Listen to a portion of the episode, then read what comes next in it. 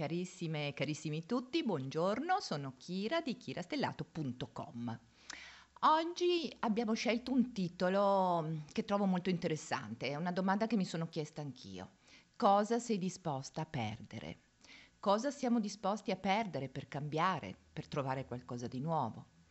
Perché tutto quello che è trasformazione implica da un certo punto di vista un riciclo e una pulizia se vogliamo acquistare nuovi capi di abbigliamento eh, dovremo far posto nell'armadio magari eliminando dei vestiti vecchi che non usiamo più, che non ci vanno più bene, che teniamo nella speranza che un giorno potremo rimetterli ancora o tornino di moda. E questo vale con tante tante cose della vita, cose tangibili ma anche cose intangibili, i nostri pensieri su noi stessi, il nostro senso di identità che pensiamo sia costruito attraverso il passato e in parte lo è costruito, ma cambia continuamente.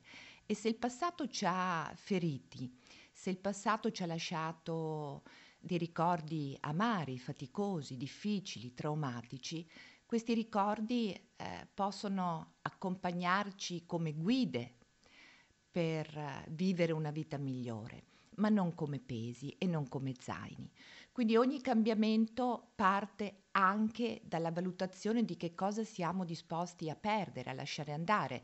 Può essere una cattiva abitudine, siamo disposti a perdere la cattiva abitudine di non muoverci mai, di rimanere pigri ogni pomeriggio tornando a casa seduti davanti alla televisione e invece utilizzare quel tempo per fare una bella camminata in città o un po' di palestra, anche casalinga, siamo disposti a lasciar perdere quella vecchia parte di noi che non ci serve più e che forse non ci è neanche mai servita, ma che comunque abbiamo bisogno di cambiare adesso.